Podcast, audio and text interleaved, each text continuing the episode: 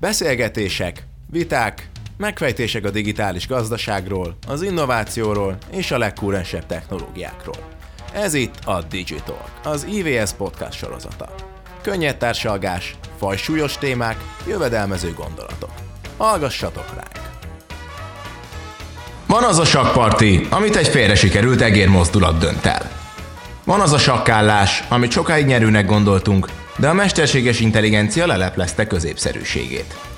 A sakk már régóta egy hibrid világban kap helyet, ahol a digitális technológia és az online terek keverednek az offline terekkel és az emberi elme lehetőségeivel.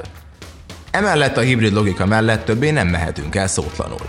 A járvány nyomán minden eddiginél egyértelműbb, hybrid is coming. Június 10-én a Smart konferencia témája a hibrid lesz. Megmozgatjuk a legérdekesebb hibrid témákat, és megteremtjük a hibrid kapcsolódási lehetőségeket. Regisztrálj te is az IVS weboldalán. Üdvözlök mindenkit a Digital Podcast sorozatunk legújabb adásában. Egy roppant érdekes témát fogunk megbeszélni ma ezen a szép tavaszi havazós kora délutánon. És ez a téma nem más, mint a sakk, azon belül is a gép vs ember kérdéskör a sakkal a középpontban. Ennek az adásnak a létrejöttét erősen inspirálta a Netflixes sikersorozat, a Queen's Gambit, ami még tavaly év végén jelent meg. Úgyhogy amennyiben majd a beszélgetés íve lehetővé teszi, megpróbálunk itt-ott a sorozatra is reflektálni, arról is beszélni. Egy szó, mint száz, lesz itt szó mindenről, többek között logikai játékokról, főleg ugyebár a sakról, mesterséges intelligenciáról, vagy majd lehet, hogy a szakértők kijavítanak itt engem, hogy ez igazából nem is mesterséges intelligencia, vagy nem csak mesterséges intelligencia, hanem machine learning. Én magam sem tudom még a, pontosan a különbséget, úgyhogy egy nagyon izgalmas résznek fogunk elébe nézni. És még annyi extra infót elmondanék, hogy ez az adás, ez az adatépítés podcaston is elérhető lesz, amit nyilvánvalóan a szokásos platformokon, Spotify-on, iTunes-on, YouTube-on is el fogtok tudni érni. Ezt is természetesen majd belinkeljük. Ez egy összetett téma, úgyhogy a beszélgetés részvevőket is ennek megfelelően válogattuk meg. E, nyilván, ha már sakk, akkor szükségünk lesz egy sakkozóra, aki majd a játékosi oldalt e, mutatja meg nekünk. Ebben Héra Imre, magyar sakkozó, nemzetközi sakknagymester válogatott kerettag lesz segítségünkre. Emellett pedig van még nekünk két Zoltánunk is, egyrésztről Bicó Zoltán, aki az Adatépítész Podcast házigazdája, és egyébként Data Scientist, nem utolsó sorban pedig itt van velünk Andrej Kovics Zoltán is, aki egyrészt mesterséges intelligencia szakértő, másrészt pedig több könyv szerzője is az e-sport és az emmi témákban. Úgyhogy azt sem kizárt, hogy ma még az e-sportról is szó fog esni. Elvégre is, ha jól tudom, a, ott is vannak érdekes sztorik a, a gépek és az emberek kapcsán. Úgyhogy majd meglátjuk, hogy mit hoz a sors. Úgyhogy először is üdvözöllek mindhármótokat az adásban. Én is üdvözlöm a hallgatókat. Sziasztok! Benneteket már üdvözöltelek. Hogy... Így van, sziasztok! A, amikor a tematikát raktam össze, akkor azon gondolkodtam, hogy megkérdezzem-e egyáltalán, hogy van-e esélye az embernek a gép ellen sakban, de aztán rájöttem, hogy valószínűleg nincs, és hogy ezt talán nem is kell így külön megbeszélnünk. Úgyhogy az első kérdés, amit bedobnék felétek, és tényleg az válaszol rá elsőnek, aki szeretne, lesz valószínűleg mindannyiótoknak lehetősége bőven megszólalni. Tehát az első kérdés, amit bedobok, az az lesz, hogy mióta nincs esélye az embernek a gép ellen sakban? És akkor szabad a, szabad a préda. Hát én azt mondanám, hogy a 2005 környékétől számítva körülbelül. Ö, hát ugye volt már az első hivatalos meccsek, ugye 1996-97-ben már a Kasparov megmérkőzött a Deep Blue-val, ez ugye közismert és az első mérkőzést meg a Kasparov meg is nyerte 4-2-re, aztán utána a második sorozatban már 3 és fél, 2 és félre kikapott, ami akkor nagy port kavart, úgymond, de hát aztán utána azért lehetett hallani azt is, hogy azért nem volt egy hát naív ember, és bevásárolt Dibru részvényeket még a mérkőzés előtt, és hát ezzel az eredménnyel kicsit föl is srófolta az árukat, hogy finoman fogalmazzak, úgyhogy Úgyhogy azért itt volt egy üzleti reklámfogás is emögött. Én szerintem a, a Deep Blue abszolút nem volt annyival jobb, vagy egyáltalán jobb, hogy, hogy, hogy legyőzze az akkori világbajnokot. Úgyhogy úgyhogy az, az, az nem volt reális, az az eredmény. Aztán, aztán utána azért már a 2000-es évek elején lehetett érezni, hogy, hogy, hogy számottevő erősödés kezd megvalósulni, és hát én is éreztem, mert én még amikor 1998-ban volt azt hiszem az első notebookom, amit megkaptam, meg volt táblagépem, amin, amin különböző fokozatokon lehetett játszani, de azért ott is általában még azért le tudtam simán győzni a, a különböző erősségű fokozatokat. Aztán utána bejöttek a, a, a CD-s programok, hogy fel lehetett installálni, és akkor úgy lehetett játszani a gépek ellen. De ott is azt tapasztaltam sokszor, hogy, hogy a stratégiálásokat a, a gépek azért még nagyon nem értették. Tehát, hogyha összetoltad egy kicsit az állást, hogyha kijött egy, egy olyan szituáció, amikor, amikor az emberi intuíció, a stratégiai érzék ki tudott domborulni, akkor, akkor a gépnek az erőssége mindig is az volt, ugye, hogy számolt, tehát hogy taktikában piszok erős volt, tehát ott, ott hogy az ember ugye picit figyelmetlen volt, elnézett valamit, akkor ezt a gép azt még, még sokkal régebben is sokszor teljesen kőkeményen kihasználta. Na ez a stratégiai állásokban nem, nem jött ki, és ott azért sokszor be lehetett, be lehetett a gépet, ott látszott, hogy azért még, még nem azon a szinten tart. Zoltánok, nektek bármi? Én inkább a friss, és nagyon érdekes, hogy a, a sakban nem uh, ilyen, hogy mondják, ezt mesterséges intelligenciának hívják még most sem egyébként az olyan alkalmazásokat, amik, vagy inkább úgy mondanám, ahogy szokták, hogy engine-eknek hívják őket, ezeket a különböző sakk szoftvereket, és megpróbáltam utána nézni annak, hogy, hogy egyrészt, hogy mik a, a legújabb engine-ek, amikkel érdemes sakkozni, ezek a Stockfish, Komodo, és nagyon érdekes, hogy, hogy ezeket az engine-eket gyakorlatilag folyamatosan fejlesztik már jó néhány év. Ezek, ezek nem egy, egy-két éves fejlesztések, és nekem ami nagyon izgalmas volt, hogy, hogy az Alpha zero amikor, amikor bemutatták, hogy ugye egy másfajta elvet használt, ugye ő már használt a machine learningnek egy, speciáliságát, ugye ez a, ezek a neural, deep neural network és én nekem ez volt igazán érdekes, hogy amikor ez belépett a színre, ő milyen teljesítményt tudott nyújtani. És ugye nagyon sokan írják a fórumban, hogy nem lehet igazán összehasonlítani őket, hiszen az engine-eknek az az egyik feltétele, hogy hogy ugyanazokon az eszközökön fussanak, tehát ugyanazokon a hardvereken, és ezek, ez nyilván egy speciális hardveren fut, amit, amit a, ugye a Google biztosít neki, nem is képes a normál hardvereken elfutni, tehát nem ugyanazok a feltételek, nem ugyanazok a számítási kapacitások, de ettől függetlenül nagyon jó teljesítményt nyújt, nyújtott, és, és a mai napig egyébként azt hiszem ezt nem fejlesztik tovább, de erősítsetek meg, hogyha, vagy cáfoljatok meg, hogyha így van, vagy nem így van. Én nekem az a véleményem, hogy, hogy nagyon vicces egyébként a mai sakkozóknak tanulni ezt a, ezt a, ezt a játékot, ugyanis rengeteg szoftverhez tudnak hozzányúlni, és rengetegféleképpen tudják ezt elkezdeni. Vitózon, én láttam, hogy egy helyen felhúztad a szemöldöködet, ott hát nem, nem, nem fel, vagy lehet, hogy felhúztam, mégis nem látom magam, de igazából csak annyit tennék hozzá kiegészítésként, hogy ugye az, hogy egy számítógéppel lehet sakkozni, az még nem jelenti azt, hogy, hogy abban mesterséges intelligencia van. Tehát, hogy van, tehát e, most lehet, hogy, lehet, hogy Imrét nem lehet megverni olyan sakprogrammal, ami, amiben nincs. Lehet, hogy igen, ezt nem, ezt nyilván ő tudja. Engem biztos, hogy meg lehet. Tehát, hogy azért ez, ez nem kell szükségszerűen mesterséges intelligencia. A fordulópont az valóban ott jött el, amikor elkezdtek ilyet is használni.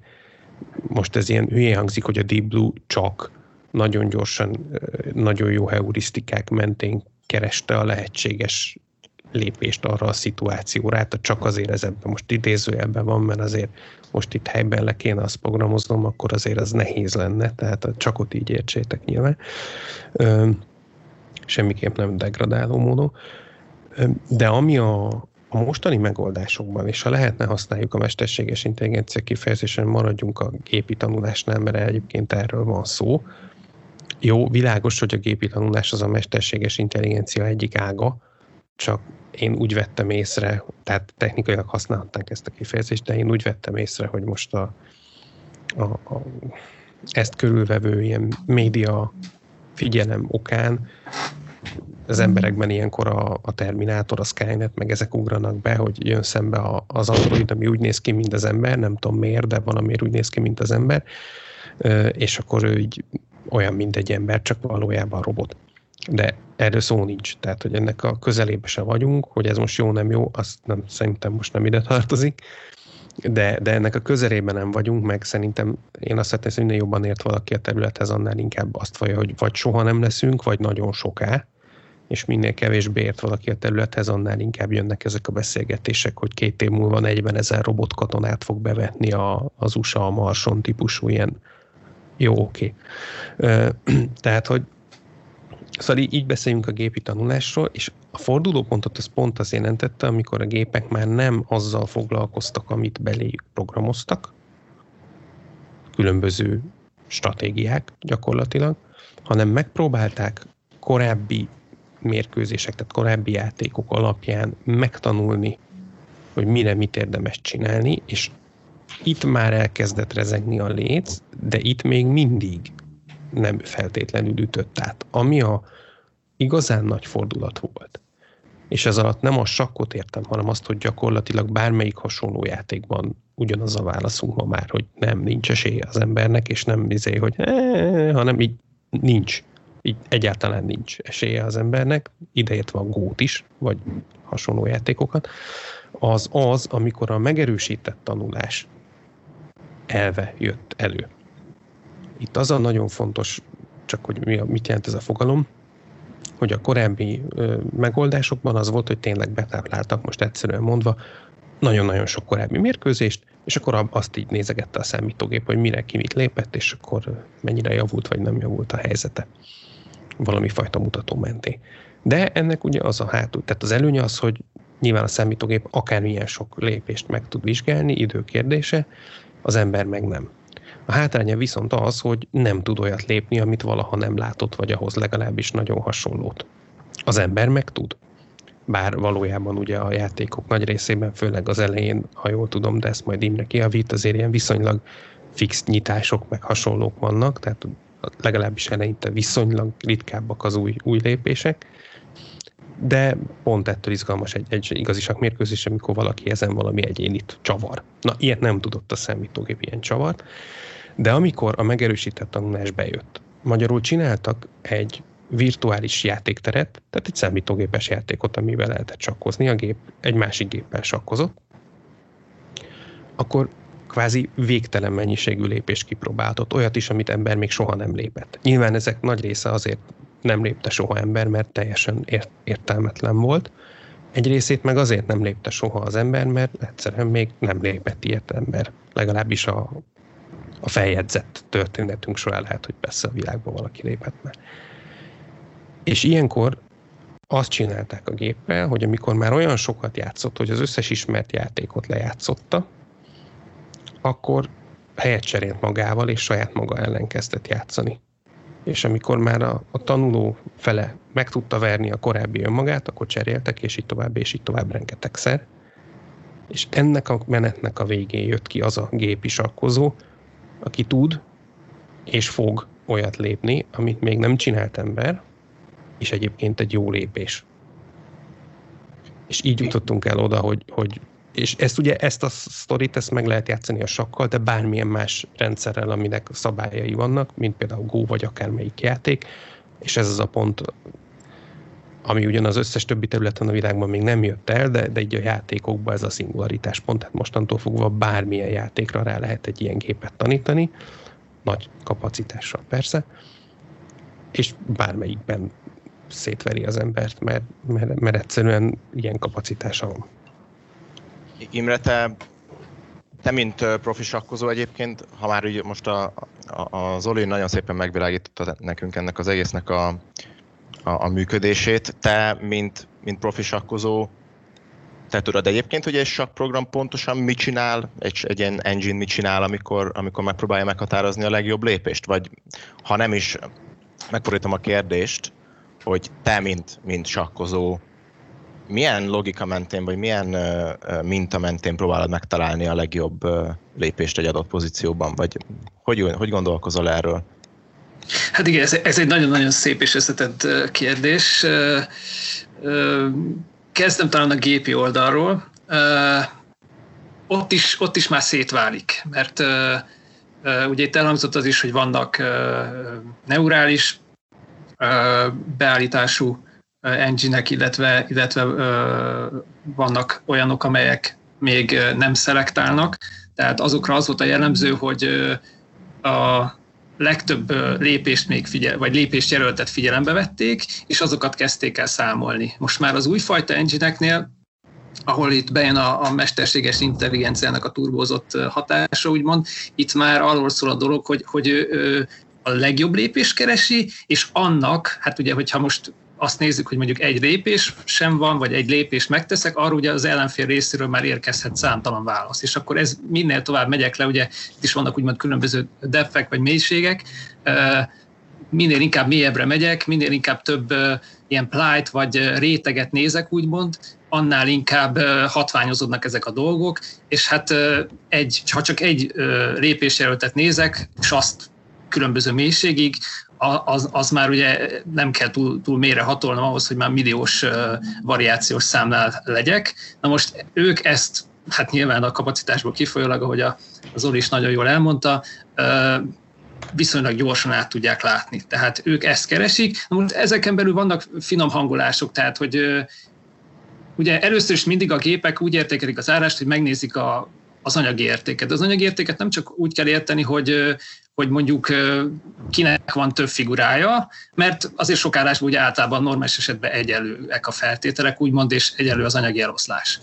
De azt is nézik, hogy az egyes figurák mondjuk bizonyos időn belül hova tudnak, melyik részére a táblának tudnak eljutni, ahol a legértékesebbé válhatnak a lehetőségeikhez képest. Tehát például most mondok egy viszonylag egyszerű példát, ugye úgy szokták besúlyozni, vagy úgy szoktuk értékelni a figurákat, hogy a gyalogok egyet érnek, a könnyűtisztek hármat, a bástyák ötöt, és így tovább. Na most viszont egy adott állásban, például ha mondjuk beszélek egy huszáról, nem mindegy, vagy abszolút nem azonos értékű, hogyha mondjuk az a huszár a táblaszélén van, ahonnan mondjuk pár mezőre tud ugrani, tehát viszonylag kiszorított helyen, értéktelen helyen, haszontalan helyen, vagy mondjuk beteszem a centrumba, vagy egy olyan helyre, ahol, ahol mondjuk az ellenfél királyát hatékonyan tudja veszélyeztetni. És akkor ők ezt érzékelik, tehát ők annak a huszárnak, ami egy értékes helyen van, már nem is háromas értéket adnak, hanem fölötte, illetve annak a huszárnak, amelyik a táblaszélén áll, annak meg, annak meg nem hármas értéket adnak, hanem, hanem alatta. És akkor így a végén, eh, ahogy súlyozzák a figurákat, összejön egy értékelés, és akkor különböző intervallumokban eh, adnak egy, eh, egy értékelést annak a változatnak, vagy azoknak a változatoknak, amiket ők a legjobbnak számolnak, és eljutnak vele különböző mélységekig. Tehát ott úgy szokott kinézni a dolog, hogy ha mondjuk egál körül van az állás, akkor egy 0,00-tól 0,030-ig szoktuk azt mondani, hogy nagyjából az az állás egyensúlyban van, legalábbis a gépi értékelés szerint. Ez persze sokszor nem jelent semmit, mert lehet, hogy az a 0,00 is emberi szemmel nézve egy totál bonyolult, egy teljesen érthetetlen, egy totál káoszállás, vagy, vagy esetleg technikailag nehezen védhető, vagy vannak praktikus eszközök, amikkel még lehet azt forszírozni, de a gép számára ugye ő nem érez, nincsenek érzései, tehát ő ezt könnyedén kivédi. Az ember az nem biztos, hogy azt olyan könnyen meg tudná oldani a tábla mellett. És, és vannak olyan szituációk, amikor már mondjuk a 0,30 fölött vagyunk, a 0,30 és a 0, tehát 0,030 és 0,67 közötti értékekre szoktuk azt mondani, hogy az mondjuk már egy vastagabb előny, de még az nem biztos, hogy elég a győzelemig. És hogyha afölé megyünk, ugye egy egész fölött már azt szoktuk mondani, hogy az már egy gyalognyi plusz, tehát akkor már vagy akkor a stratégia előnyön van, hogy az már szinte gyalog többlettel felérő valami, hogy az már, az már azért kézzel fogható, tehát azt már azért nyerőesélyes állásnak szoktuk titulálni. És akkor mi ezekből a számokból tudjuk, hogy nagyjából a gép hogy érzékeli az állást, de mondom, hogy egy emberi partiban ezek pillanatokon belül átfordulhatnak, tehát hogyha egy bonyolult állás van, a gép biztos, hogy átlátja jól, de egy ember lehet, hogy belehúz egy két kérdőjeleset, vagy egy kérdőjeleset, tehát valami nagy hibát, vagy még nagyobbat, és pillanatokon belül megfordulhat. Egyébként nagyon érdekes ezzel kapcsolatosan még megemlítenem Emmanuel Laskernek a nevét, aki leghosszabb ideig volt 27 évig világbajnok, és ő volt az első, aki, aki a sakkot nagyon komoly, tehát ő matematikus és filozófus volt, nagyon komoly pszichológia alapra helyezte. És neki pont az volt a fegyvere, és ez az, amit egyébként szerencsére a gépek sose fognak tudni, és, és ezt csak az ember tudja feltérképezni, hogy ő azzal foglalkozott már ugye a játszmai előtt, hogy megpróbálta kiismerni, hogy az ellenfélnek mi a gyenge pontja. Most ez az, amit a gép ugye nem fog tudni sohasem megmondani. Tehát ő meg tudja mondani neked, hogy mi a legjobb lépés, de azt nem tudja, hogy ki az ellenfél, ki az, akivel szembeülsz.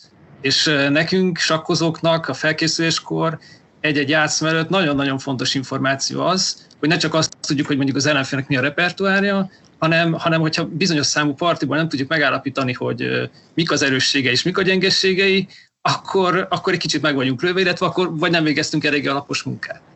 És, és Lászker ebben volt óriási, hogy sokszor bevállalt hátrányosabb állásokat is tudatosan. Tehát ő pontosan tudta, hogy az lehet, hogy neki nem lesz jó, de vele el tudta kerülni mondjuk a döntetleneket, hogy az ellenfél leegyszerűsítsen, és vállalt olyan állásszerkezeteket, amiről tudta pontosan, hogy az ellenfélnek az nem fog ízleni, mert az ő stílusához nem az passzol.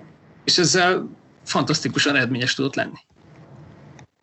Másik Zoli, hozzád fordulnék, mert az, az Imre mostani blokkjáról eszembe jutott valami. Igazából több dolog is eszembe jutott, amit oda dobnék neked kérdésnek, de ha már az e-sport témában te nagyon szakavatott vagy, akkor van neked egy érdekes ilyen Dota 2-es történeted, ahol, ahol szintén a... Ezt majd te mindjárt elmondod, de ott, ha jól értelmeztem, akkor szintén a gép tudott győzedelmeskedni az ember fölött, és azon gondolkodtam, hogy ott például ez a esportolók körében, vagy alapvetően, amikor esportról beszélünk, ott ez a pszichológiai hadviselés, amiről az Imre beszélt, ez mennyire domináns, mennyire játszik szerepet?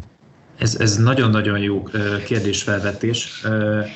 Nekünk 2014-ben volt egy profi esport csapatunk, és amivel mi kezdtünk, ugye ők is ugyanúgy felkészültek, mint, mint a sakban a sakkozók, csak ugye ez nem egyéni felkészülés, hanem ez csapatos felkészülés volt, ugye, és nekik, illetve volt egy dedikált edzőjük, és alapvetően, ami, ami gyakorlatilag egy-két héten belül szemet szúrt, hogy nekik szükségük vannak még pluszokra. És alapvetően mi házon belül két pluszt fogalmaztunk meg, ami segíti az ő felkészülésüket, illetve a versenyképességük. Az egyik ezek közül a fizikai felkészülés volt. Ami szerintem a sakban is nagyon fontos, hogy, hogy ha fit a test, akkor fit az elme, és ez szerintem a, a sakvilágbajnoktól is hallottam már ezt a, ezt a mondást. A másik dolog pedig a pszichológiai felkészülés. Tehát nagyon sokszor van az, hogyha nem is fáradt az ember, mert, mert éppen az első, második, harmadik mérkőzése még az adott napon.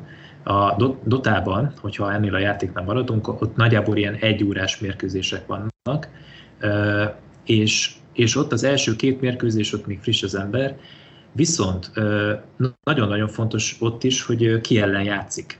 Ki ellen játszik ez a, ez a csapat, és mi külön ilyen pszichológiai felkészítő alkalmakat vettünk, minden héten volt kvázi egy pszichológiai órájuk, és ide azokat a hasznos témákat gyűjtöttük össze, amik, amik hozzáadnak a srácoknak a személyiségéhez. Most a célkitűzéstől kezdve egészen a, az ilyen érzelmi stratégiákig, hogy, hogy mit játszunk akkor, hogyha ha bizonytalanságba akarjuk taszítani az ellenfelet. Tehát voltak ilyen, ilyen saját stratégiáink, amiket megpróbáltunk alkalmazni. Ezeket el is neveztük csak, hogy, hogy ráismerjünk. Különböző sárkányneveket aggattunk rájuk. És voltak kombinációk, amik, volt egy saját metanyelvünk például, a különböző ilyen taktikai kombinációk, hogyha valamit el szerettünk volna előszerüttünk volna hívni, amihoz, amihez például két-három ember kellett, hogy ezt el lehessen végezni.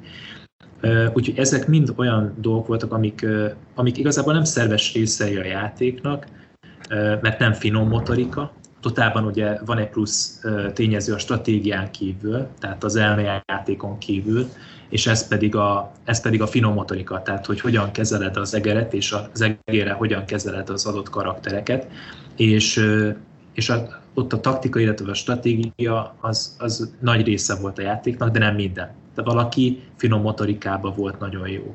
Például a, a Dotában, vagy esportban a világbajnokok, ők, az ő finom motorikájuk gyakorlatilag kiváló, tehát első osztályú, és ahhoz képest a legtöbb játékos mindig hátrányban van. Ugyanez, ezeket gyakorlatilag évekkel lehet fejleszteni. Stratégiában, illetve taktikában viszont a sakkal ellentétben ezek a játékok nagyon gyorsan változtak. Az azt jelenti, hogy fél évente mindig új patchet kapott a játék, ami azt jelentette, hogy új szabályok léptek be a játékba. Most ezeket követni kellett. Úgyhogy nagyon-nagyon sokrétű a történet, és amiért van mégis kapcsolódás a mesterséges intelligenciához és, és a, a sakhoz, hogy itt is ugye kifejlesztettek egy, méghozzá az OpenAI, kifejlesztett egy olyan játékos botot, aki, aki nem csak a világbajnok ellen, hanem különböző csapatok ellen játszott, és amikor én először hallottam erről a projektről 16-ban, akkor én azt mondtam, hogy na, na ebbe, ebbe bele fog törni az OpenAI-nak a bicskája, és, és képzeljétek el, hogy 19-re készült el az a verzió, ami, ami valóban kiállt a világbajnok ellen, olyan peremfeltételekkel, ami, amire már mi is azt mondtuk, hogy, hogy nincs beszűkítve a játékos tere, tehát nem az van, hogy egy bizonyos, nagyon pici keretben tudott nyerni ez a bot, hanem, hanem gyakorlatilag 2019 méghozzá áprilisában megverte a regnáló Dota 2 világbajnok csapatot. Ez, amit úgy hívtak, hogy OpenAI-nak a Five nevezetű botja, illetve bot csapata. Úgyhogy ez a kapcsolódás, már később még lehet esetleg beszélni róla, hogy ez miben volt éppen különleges. Szuper, ez, ez egy nagyon érdekes téma egyébként. Um, másik Zolihoz, Bicó Zolihoz fogok jönni egy kérdéssel. Ugye itt most már az Imre is, meg a, meg a Zoli is kifejtették, hogy igen, nagy a különbség az ember és a gép között, igen, ahogy te is sőt ezt te fogalmaztad meg a legszebben, egészen nagy a különbség. Um, viszont mind a ketten mondtak valami emberi pluszt, ami esetleg egy logikai játéknál ott van, valami olyan tényezőt, amiben mégis, vagy amiben mégsem csak egyesek és nullások az élet, az emberi élet. Neked van ehhez esetleg valami hozzáfűzni való, vagy valami gondolatod? Biztos, hogy vagyok benne, hogy van. Hát igazából én nem látom akadályát annak, hogy hogy megtanulja az ellenfelet, ha tudja, hogy ki az, és van felvétel, vagy bármilyen módon rögzített a korábbi, korábbi játékairól. Tehát ennek nem látom semmilyen akadályát, hogy ilyet is tanítsunk a gépnek, illetve hát egy akadálya van, egy gyakorlatias akadálya, hogy enélkül is a porban hagyja az emberi játékosokat a mondjuk egy AlphaGo Zero, vagy egy most mindegy, hogy csakkozunk, vagy gózunk. Tehát igazából indokolatlan ezzel foglalkozni, amennyiben azt nézzük, hogy a, a célja a győzelem adott esetben. Az egy más kérdés, ha most így sport szempontból nézem, hogy mondjuk egy emberi nézőközönség számára az egyáltalán izgalmas-e, hogy a számítógép kivégzi az emberi játékosokat kérdés nélkül és, és hiba nélkül és gyorsan, vagy az, az érdekesebben mondjuk nézni, hát valószínűleg nem egyébként nyilván, vagy az érdekesebben nézni, hogy, hogy két ember sakkozik, és ennek során nem arról szól a történet, hogy melyikük agya tudja nagyobb teljesítménnyel megtalálni a legjobb lépést, mert tudjuk, hogy ennél tudunk jobbat csinálni, hanem az, hogy pont ez, amit a, az Imre is mondott, tehát ez a pszichológiai játék része, ami nekünk embereknek azért érdekes, mert hogy van pszichológiánk. És lehet, hogy erre is lehetne építeni. most a pszichológia alatt csak azt értem, hogy kiismerni, hogy az a másik játékos milyen típusú megoldásokat szeret, vagy részesít erőnybe, és mit kerül, mert nyilván nem a teljes emberi pszichéről beszélt most. De valójában szerintem ilyet is lehetne készíteni, csak egyszerűen nem kell, mert hogy már hogy nincs hova ilyen értelemben az emberrel szemben nincs hova fejleszteni ezeket a megoldásokat, mert százból százat nyernek. Viszont nem tudom, hogy ez, tehát ez olyan, kicsit olyan, mintha csinálunk egy futóversenyt, ahol ott vannak a legjobb futók, meg egy autó. Tehát, hogy így uh-huh. nyilván az autó fog nyerni, de ebben így sportértéke nem sok van. Tehát, hogy mondjuk addig, addig ez érdekes lett volna, hogyha most fedezzük fel a nem tudom, belső égésű motort, és akkor eljutottunk oda, hogy most már stabilan jobban megy az autó, és nem robban le, és lehagyja az embert, az addig izgalmas, de onnétól fogva szerintem nem izgalmas nézni egy ilyen versenyt, hogy gyorsabb az autó, mint a futók. Igen, oké. Okay. Teljesen igaz. De hogy műszaki akadálya nem lenne valószínűleg. Igen. És akkor valószínűleg ezeket nem is érdemes feltétlenül egy kalap alá venni. Nem kell autókat emberekkel versenyeztetni. Hát én szerintem nem, de mondjuk ez nyilván kérdése. Nem, hát ez teljesen egyértelműen így van. Um, térjünk akkor vissza egy picit a, a sakra. Um, most már azt nagyon szépen kiveséztük, hogy uh, óriási a különbség, um, és hát nem csak ott, hanem a, a két Zoltánon keresztül hallottunk példákat esportból, a Go-ból is. Egyébként a Go-ról csak egy nagyon gyors kérdésnek dobom be, hogy a Go-ban is már teljesen egyértelmű a, a dominancia, mert tudom, hogy Igen. négy egyre meg lett verve a világbajnok egy pár éve, talán két éve, és azóta is gondolom ez a dominancia akkor ott van. Hát egyrészt, másrészt szegénytőt annyira bántotta ez a történet, hogy ha jól emlékszem, akkor ő abba hagyta, a, legalábbis a profi játékot abba hagyta. Igen. Ami mondjuk valószínűleg inkább abból ered, hogyha jól emlékszem, hogy ő a koreai kultúrából származik, tehát hogy dél-koreai volt, ha jól emlékszem. Legalábbis ami ázsiai, tehát ez inkább egy kulturális kérdés, valószínűleg nyilván az AI-hoz nem volt sok köze, de hogy annyira készen volt ettől a vereségtől, hogy, hogy egyben, egyben fel is adta ezt a szakmát, vagy így van. Ha jól tudom, ő konkrétan azt mondta, hogy mivel sosem lehet a legjobb, mivel mindig lesz gép, aki jobb lesz nála, ezért, ezért picit ez a kompetitív, igen, amit mondta, ez a kompetitív ázsiai kultúra ezt hozta ki belőle. Imre, benned felmerült valaha, hogy, hogy ne sakkozz azért, mert, mert, egy, mert mindig lesz olyan gép, vagy hát feltételezhetően mindig lesz olyan gép, aki le tud győzni?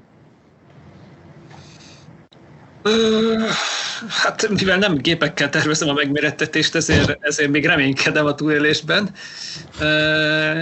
Én, én nem ebben látom a vívódás tárgyát, én inkább azon szoktam merengeni, hogy, hogy mit lehet még játszani, úgymond. De ez is egy nagyon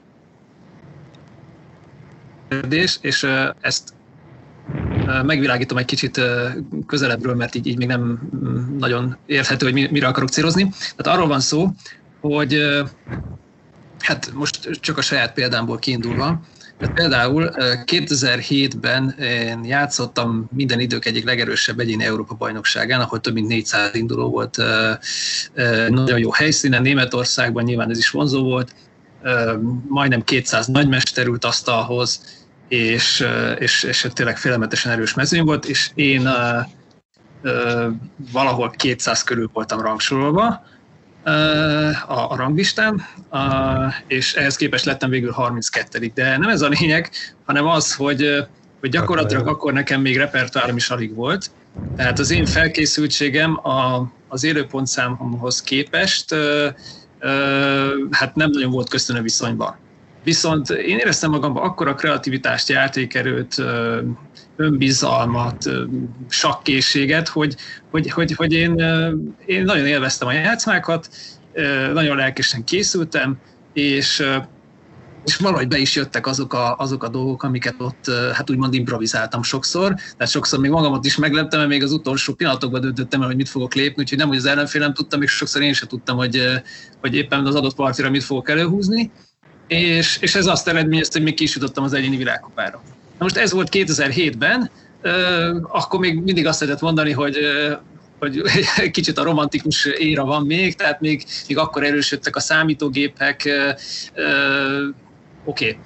aztán, aztán ugye telt múlt az idő, és és az ember ugye rájön arra, hogy hát ahhoz, hogy úgymond szinten tudjon maradni egyáltalán, hát bizonyos szint fölött természetesen minél inkább univerzálisnak kell lenne. Tehát pont ez a lényeg, hogy, hogy minél inkább ne legyél uh, kiismerhető, tehát szélesíteni kell a repertoárt, meg kell próbálni új megnyitásokat is játszani, amikben viszont nincs nagy tapasztalat esetleg, vagy nem is dolgoztad annyira ki emiatt, tehát annak is van számos kockázati eleme. És ami számomra a legmegdöbbentőbb volt, hogy két évvel ezelőtt, vagy most már, igen, két évvel ezelőtt, még két éve volt, röpül az idő, de játszottam a francia csapatbajnokságon, és hát két erit nagymesterrel kerültem össze. Az egyik a franciáknak a hosszú ideig ranglista vezetője volt, világsztárja, egy ilyen bakró, illetve az indiaiaknak is az egyik éjjátékosával, aki szintén egyébként korombeli, játszottunk együtt korosztályos világbajnokságon, és őt Hari Krisnának hívják, és hát mind a két játékos ellen olyan megnyitást húztam elő sötéttel, ami hát már egy jó ideje úgymond nem nagyon állja meg elvileg a helyét. Tehát nagyon kétes értékű megnyitásokról van szó, viszont tudtam, hogy mivel ezek annyira rossz hírű nyitások, ezekkel már komoly nagymester nem foglalkozik, és nem is nagyon kerülnek terítékre már évek, évtizedek óta, ebből kifolyólag valószínűleg nem nagyon néztek rá. És akkor hirtelen az ember előhúzza, akkor nézzük meg, hogy mi történik. Ugye minden más területen bárhol, bárhova is nyúltam volna, hát egyértelmű, hogy aki évek, évtizedek óta ott van mondjuk a világelitben, és folyamatosan ugye keményen dolgozik, hogy ott is tudja maradni, vagy esetleg előrelépjen, annak ezek sokkal jobban ki vannak dolgozva azok a rendszerek. Tehát ott én felvenni velük a versenyt, meg az ő munkájukkal nem valószínű, hogy tudok. Most akkor már lenne egy helyzeti handicap, plusz még rájön a játékerő. Most ezt ebbe a, ebbe a szendvicsbe én nem nagyon akartam uh, belemászni, úgyhogy úgy voltam vele, hogy ja, vegán módot választom, és, és menjünk, menjünk egy kicsit naturálisabb vizekre, és, és akkor er, erről húztam ilyen, ilyen teljesen mókás nyitásokat úgymond. És ami a legmegdöbbentőbb volt, hogy az egyik parti az teljesen lazán lett döntetlen, a másikban meg még nyerési esélyem is volt, úgyhogy az ellenfelem alig várt, hogy döntetlent ajánlhasson, amit én visszautasítottam, sajnos később nem tudtam megnyerni a partit, de, de nagy élmény volt. Tehát ő szerintem megnéztem a világos játszót, egy nagyon stabil, nagyon tutista játékos, hát nem tudom, hogy mikor állt olyan rosszul, mint abban a partiban, és az volt a vicces egyébként, hogy a, az edzője, a csapattársam volt, vagy korábbi edzője, a Dorfman nagymester, és ő is azt mondta, hogy lépjek neki bármi újat. Aztán tök mindegy, hogy lépjek valami újat neki, és, és akkor kétségbe fog esni. És, és ez megerősített abban, hogy oké, okay, akkor az elgondolásom jó. Na most mi a vicces ebben? Az a vicces ebben, hogy az egyik megnyitásban, vagy ról még úgy gondoltam, hogy ott még helyek közül azért, ha, ha valaki mondjuk ki is rak valami kritikusabbat, akkor, akkor is az úgy elfogadható. Most itt jön az édes tudatlanság állapota, mert utána aztán később egy, egy pár héttel elkezdtem elemezni kicsit mélyebben a, az egész megnyitást, és rögtön rátaláltam egy hatalmas nagy foltra, és, és utána rájöttem, hogy hoppá, hát ha én oda abba az aknára belelépek, vagy abba beleterel, akkor ott nagy baj lett volna. Na most, ha viszont ezt tudod, akkor már lehet egy embered megjátszani. Tehát ez, Ugye, így, ez igen. nagyon összetett. És ebben az is érdekes egyébként, hogy az ilyen sakk engine nem azon kívül, hogy nyilván óriási nagy számításképességgel rendelkeznek, beléjük vannak programozva alapból a nyitókönyvek, a, a, a végjáték lejátszások, tehát gyakorlatilag akkor azt is kijelenthetjük Imre, hogy ha ezt, ezt a nem konvencionális nagymesteri körökben már nem feltétlenül elfogadott megnyitást egy gép ellen dobtad volna be, akkor valószínűleg visszanyalt volna a fagyi?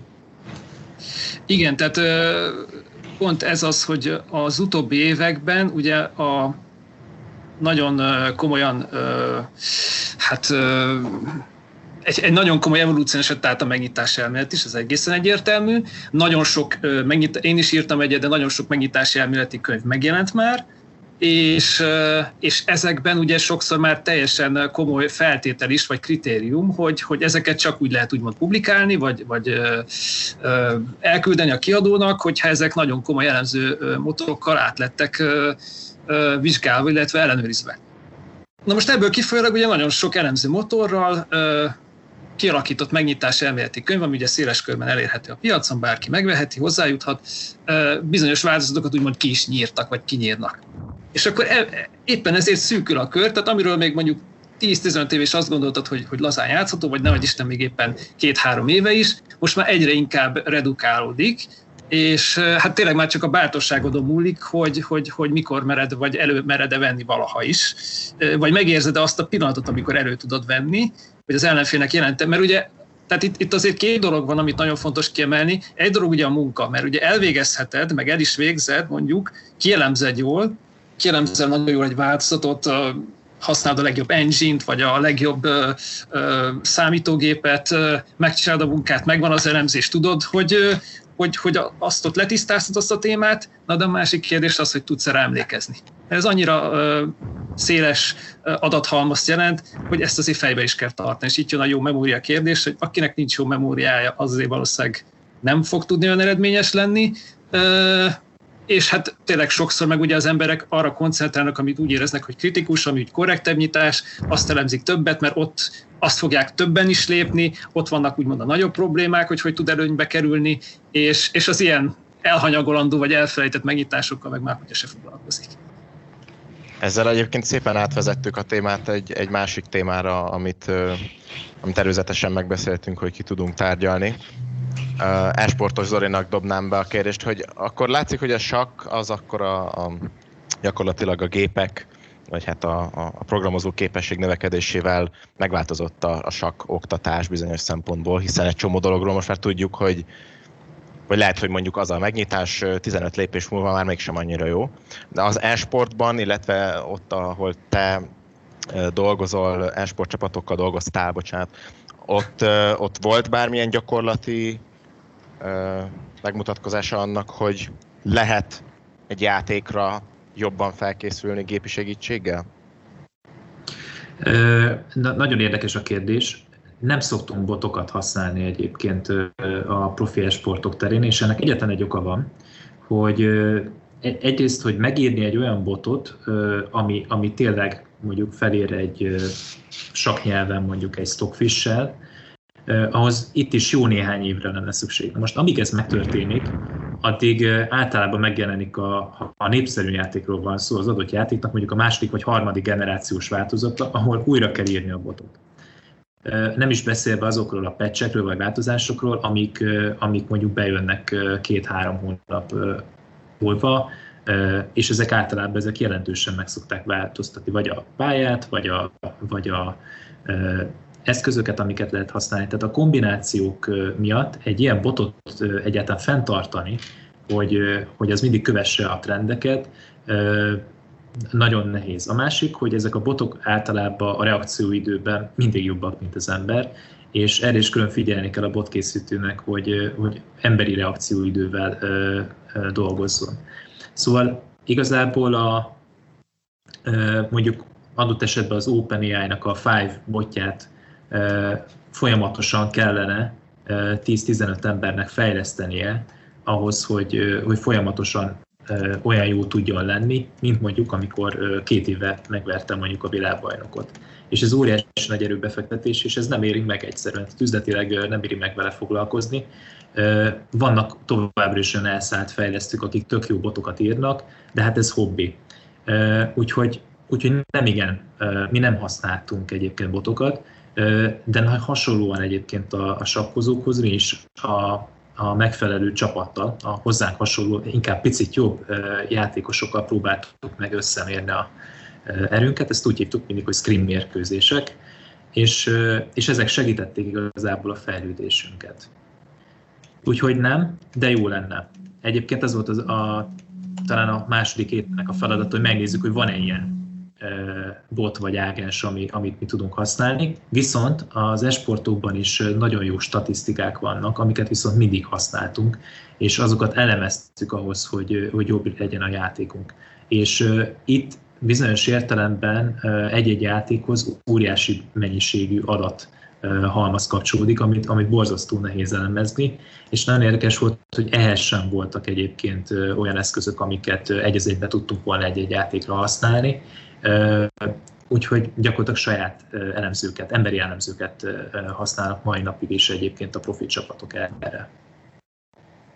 Bicó Zoli, te egyrészt van-e bármi hozzáfűzni valód, mert azért elég sok érdekes dolog jött, főleg itt most az adatelemzés tekintetében. Úgyhogy először megvárom, hogy erre van-e bármi hozzáfűzni valód. Igazából, igazából az egész ezesen kettő van. A, az egyik az az, hogy ez Imre mondta, és nem tudom, hogy ez, ez egy szóhasználati dolog volt-e, vagy, vagy tényleg gondol bármelyik le, hogy, hogy be van programozva több nyitás, zárás, stb. Az a, és ez sokáig igaz is volt teljesen, de most viszont már nincs, nem. Az a, ezekben a megerősített tanulásos megoldásokban, amikről beszéltem, meg, meg az Zoli is beszélt, meg több időben beszéltünk, az a ez érdekes, vagy nagyszerű, vagy mit tudom én, hogy mondjuk milyen jelző, de hogy az a sajátossága, hogy ott nem úgy működik, hogy bele van táplálva bármilyen módon, hogy az elmúlt, nem tudom, százezer nyitás, vagy egy millió nyitás az ilyen, és akkor abból választ. Az még a, a Deep Blue időszaknak a működési elve. Hanem arról van szó, hogy és azért is van a nevében az zéro, az alfogó zéro az azért zéro, mert hogy nulláról tanul, tehát hogy, hogy semmit nem kap a rendszer. Semmilyen múltbéli játékot nem kap, hanem önmagával, ön, önmaga korábbi változatával elkezd egyszerűen játszani. Az első néhány millió, tehát az egyetlen dolog, amit kap, az a, hogy hova szabad lépni, mivel, és hogy mekkora a tábla. Tehát ez, ezeket a szabályokat megkapja természet, nyilván nem fog tudni leugrani a tábla, stb. stb. Ezen kívül semmi más nem kap. Tehát ő nem megtanulja a korábbiakból, vagy azokból gyorsan kikeresi a legjobb megoldást, vagy lemásolja a legjobb mesternek a legjobb megoldását, hanem saját kombinációs, saját lépéses stratégiát hoz létre. Tehát, hogy ez, ez, egy, nagy, ez egy lényegesen más ahhoz képest, hogy, hogy betáplálom a, tehát, hogy nem arról van szó, hogy a világ összes szótárát betáplálom a gépbe, és akkor bármilyen szónak bármelyik nyelven meg tudom találni a, a változatát, hogy mit jelent azon a nyelven, hanem arról van szó, hogy ez, ez a rendszer ez képes adott esetben, most ha az analógiáról beszélek, tehát most a szótár, az csak egy hasonlatnak használom természetesen, képes lenne egy teljesen új helyzetre, jön egy új jelenség, mondjuk világjárvány, és nem tudom, mondjuk amiben vagyunk, és erre egy csomó új szó született az elmúlt évben.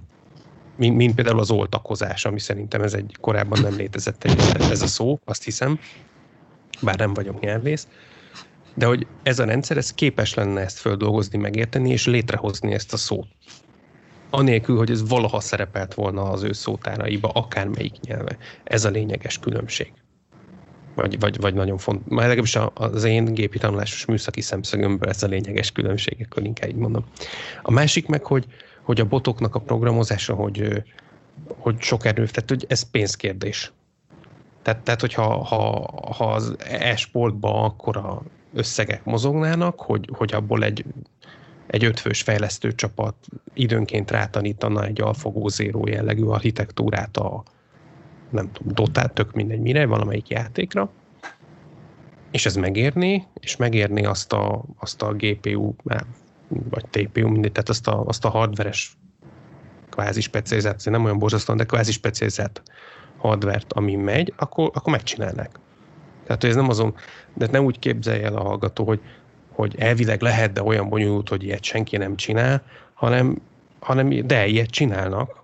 Sok ilyen projekt van a világban, csak, csak nem a, a játékokon, mert azokban nem tudnak olyan megtérülést csinálni, de, de egyébként ez egy létező dolog. Tehát, hogy ez nem egy ilyen elvileg lehetséges, de a valóságban nincs típusú dolog, csak a, a valóságban nincs mondjuk a, a sakvilágban, vagy a Go, vagy, a, vagy az e-sport világában. Én sem tudom, nyilván a Zoli ezt jobban tudja, hát nálam mondjuk biztos, mert nálam ez bárki jobban tudja, annyira nem vagyok benne az e-sportban.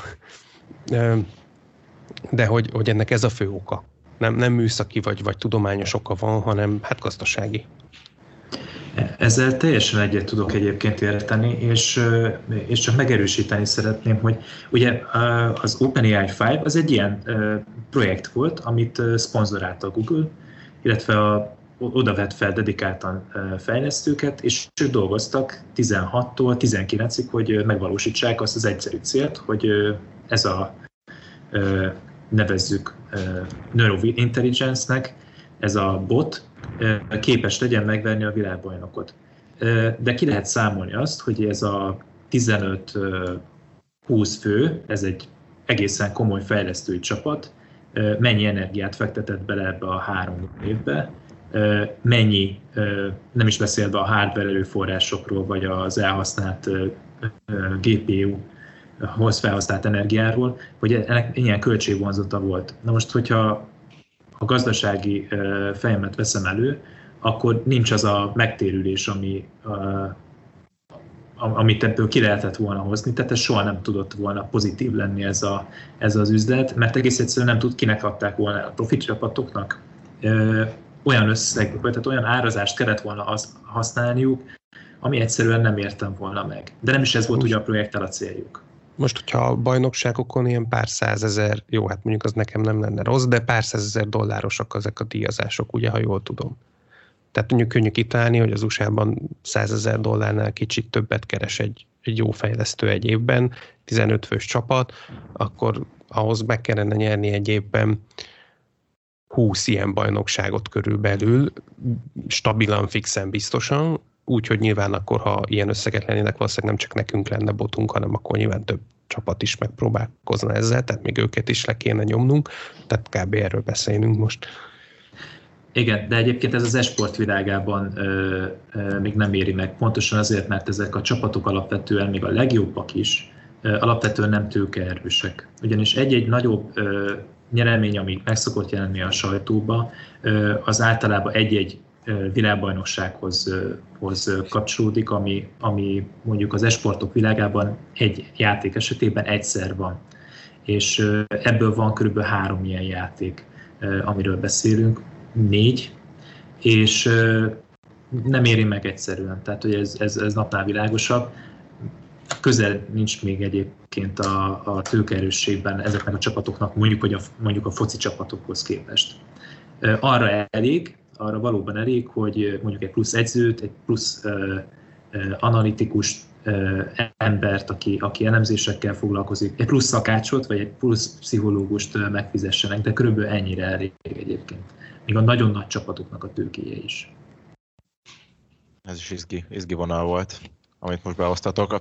Végig az, az volt bennem, amikor arról beszéltetek most, hogy, hogy, hogy emberek azt hiszik, hogy ezt az egészet meg lehet csinálni, de akkor miért nem csináljuk meg, azért, mert nem éri meg. Erről az jutott eszembe, hogy főleg most, hogy Marsra szállás történt, elég gyakran lehet az interneten olvasni ezt a kérdést, hogy miért nem küldünk embert a Holdra, már egy tök sok ideje, és ennek is gyakorlatilag ugyanez a, az indoka, hogy egyszer nem éri meg. Tehát simán tudnánk megint embert küldeni a Holdra, és vannak is azt hiszem most olyan projektek, amik ezen dolgoznak, de egy egyszerűen nincs értelme róla. Drága, megtérülése alacsony, úgyhogy végig ez jutott eszembe róla, de ez csak off-topic. És igazából az adás vége fele is közeledünk, szóval egy ilyen búcsú kérdést dobnék be, az eddigi munkátokat pedig nagyon-nagyon köszönöm.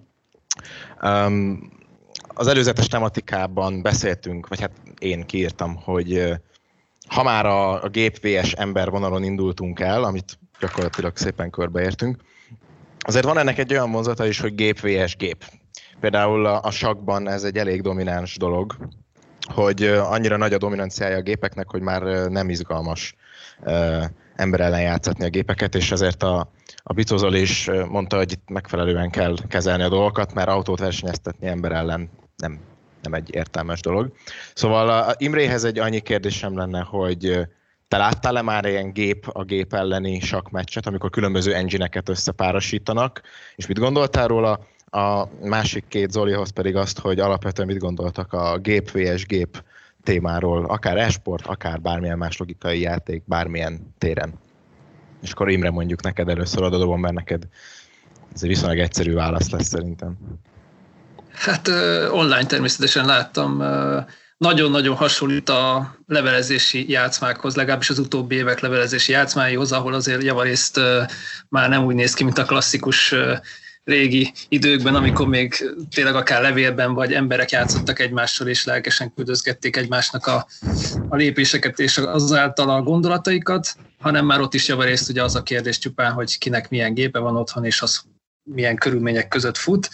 Uh, úgyhogy én ezeket a partikat, vagy ezeket a játszmákat általában úgy szoktam kezelni, hogy van egy pont, amíg ugye a megnyitásból viszonylag uh, normális állások kijönnek, addig úgy értem, és amikor utána elkezdődik az, hogy hogy valaki csak a, a gépnek a legjobb lépéseit láthatóan nyomja, és a másik pro és kontra ugyanúgy, akkor, akkor én onnantól kezdve kezdem elveszteni a fonalat, tehát ott, ott aztán tényleg olyan emberi agytól teljesen eltávolodó dolgok történnek, hogy azt, azt én nem tudom felfogni nagyon. Úgyhogy, úgyhogy sok logika, emberi logika nincs benne.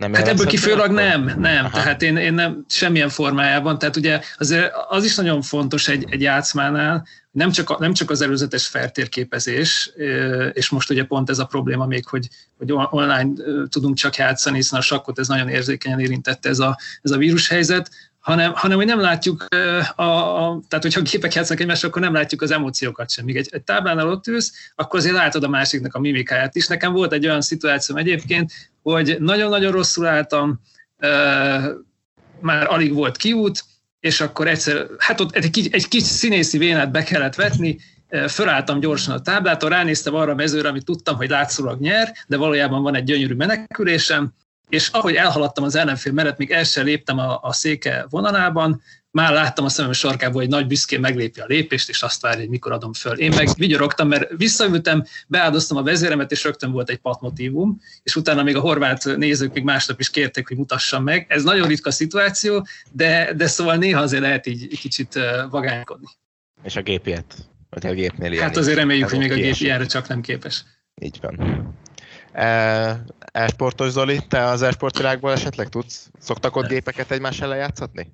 I- igen, a Starcraftnak van egyébként egy ilyen gép a gép elleni világbajnoksága, és meglepően kevesen nézik egyébként, és nem, nem erre a erára szeretnék rátérni, mert az esportokban ez nem annyira izgalmas. Tehát, amit említettetek, tehát az, az emberi emóciók, amik, amik a story ami viszi a hátán ezt az egészet. Nem véletlen, hogy a Forma 1 is a Liberty gyakorlatilag azért pakolt, azért készít évvégén filmeket a Netflixen, hogy, hogy sztorit vigyen ebbe az egész történetbe, mert ez az igazán érdekes, hogy, hogy a, a pilóta fülkében lévő ember mi van a fejében. És ugyanez igaz egyébként az esportokra is, szerintem a sakba, sakban is, sőt, amiben igazából amire szeretnék rátérni, ez az AlphaGo. Tehát, hogy, hogy az AlphaGo-ban, amikor játszott a Lee Sedol a gép ellen, az AlphaGo ellen, ott gyakorlatilag minden egy, tehát annyira tapintható volt a feszültség, annyira nem készültek fel arra, ami, ami várta gyakorlatilag a, a világbajnokot, illetve nem tudom, hogy elnézést, hogy, hogy közvetelőtt a világbajnok volt de nyilván a világ egyik legjobb játékosa volt, ez, ez egyértelmű, hogy hogy egyszerűen a, az első mérkőzés után annyira letaglózott mindenkit, a nézőt is, aki nézte a dokumentumfilmet, hogy, hogy egyszer nem tudtunk magunkkal mit kezdeni. És ez, ez az emberi vonal, ez az, ami miatt elkezdett mindenkit érdekelni. A harmadik, negyedik mérkőzésre a, a világ média gyakorlatilag ott volt abba a hotelbe, a Four Seasons-be, azt hiszem korábban volt a, a, talán a játék, és gyakorlatilag mindenki azt várta, hogy egyet valahogy nyerjen a, a, a, a játékos, és az a stressz, ahogyan törte az ujját, ahogyan amilyen kirohanásai voltak a, a, a szegény játékosnak, egyszer olyan feszültséget nehéz elviselni, amikor tényleg konkrét egy, egy világ, az emberiség az, aki, aki támogatta ebbe. És nagyon érdekes volt, hogy amikor nyerte a negyedik mérkőzést, még a, még a izén is örült neki, a, az ellenfél fejlesztői is gyakorlatilag, a vezető is megtapsolta, mert egyszerűen már ő se hitt abban, hogy, hogy, hogy ez egyáltalán be fog következni. És óriási ováció volt. Az egyetlen egy olyan mérkőzés volt, ami után gyakorlatilag els, elsőprő érzelmi hullám volt. És ez az, ami nincsen egyébként a gép a gép elleni harcban. Az ember nem fog tudni sosem a, a botoknak úgy szurkolni, még akkor sem, hogyha a saját termékéről van szó. Vito Zoli, a végszó téged illet, akkor így, így alakult a sorrend. Én, fú, most eddig nem izgultam, de most már nagyon. Én, én ugye én két sapkában is vagyok ezen a területen. Az egyik az a, az az, hogy ugye ebből élek, tehát ilyen jellegű projekteket csinálok. Ilyenkor nyilván a gazdasági sapka van a fejemen, tehát hogy én azt nézem, hogy ezért számomra nyilván érdekes a gép-gép elleni játék, engem ez érdekel, hiszen fontos, hogy melyik technológia van most a csúcson, melyik hogy működik, stb. stb. De ez mindig gazdasági megfontolás, tehát itt az árértékarány, stb. A másik sapkán viszont az, hogy én, én, én szeretem ezt a területet, meg ezért van a podcast is, meg ami egy ilyen küldetés, amúgy legyen egy magyar nyelvű Data Science podcast, ahol ilyen témák vannak, mert addig nem volt, meg, meg úgy, tehát azért ez a választott területem, és tudom, tudom, hogy ez most hogy fog hangzani, de én ezt élvezem.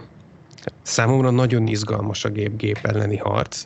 Értem, hogy miért nem az a legtöbb embernek, meg tökéletesen elfogadom, meg mindaz, amit elmondtatok, az tök igaz, tehát nem annak ellenében mondom.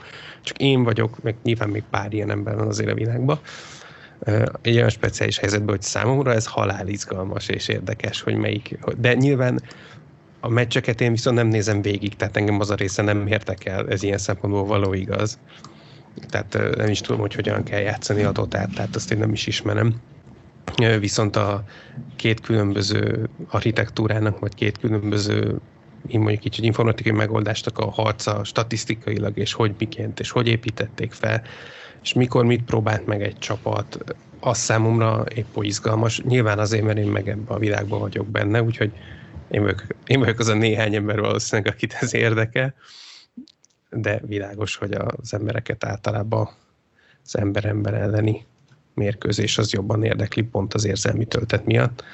De az érzelmi töltet az relatív bennem van érzelmi töltet a félbolond érdeklődésem miatt a, a két géppel szemben is. Na, ez egy szép végszó volt, és egyébként megtámogatlak benne, hogy nem vagy egyedül. Én, én is nagyon... Hát nem azt mondom, hogy szeretek nézni mondjuk gép, VS gép sakk meccset, mert én még annyit sem értek belőle, mint az Imre, tehát hogy én egy idő után elveszítem a fonalat, de szép látni azt, hogy, hogy itt most gyakorlatilag tökéletes lépések vannak, és mégis a végén általában valamelyik kikap. És ez ebbe van valami, van valami szép, úgyhogy akkor ezzel a végszóval zárjuk le a mai adást. Még egyszer nagyon szépen köszönöm mindhármótoknak, hogy itt voltatok. Héra Imrének, Bicó Zoltánnak és Andrejkovics Zoltánnak. Szakértelmükkel támogatták a mai részt, és a hallgatóknak pedig nagyon szépen köszönjük, hogy velünk voltak ma is, és hogy meghallgatták ezt a részt. Sziasztok! Köszönöm szépen! Köszönöm, sziasztok! Ez volt a Digitalk, az IVS podcast sorozatának legfrissebb kiadása. Ha mindent tudni akarsz a digitális gazdaságról, az innovációról és a legújabb technológiákról, akkor kövesd a műsort az IVS platformjain. A műsorral kapcsolatos észrevételeket, ötleteket a digitalk.ivs.hu e-mail címen várjuk. Hamarosan újra találkozunk.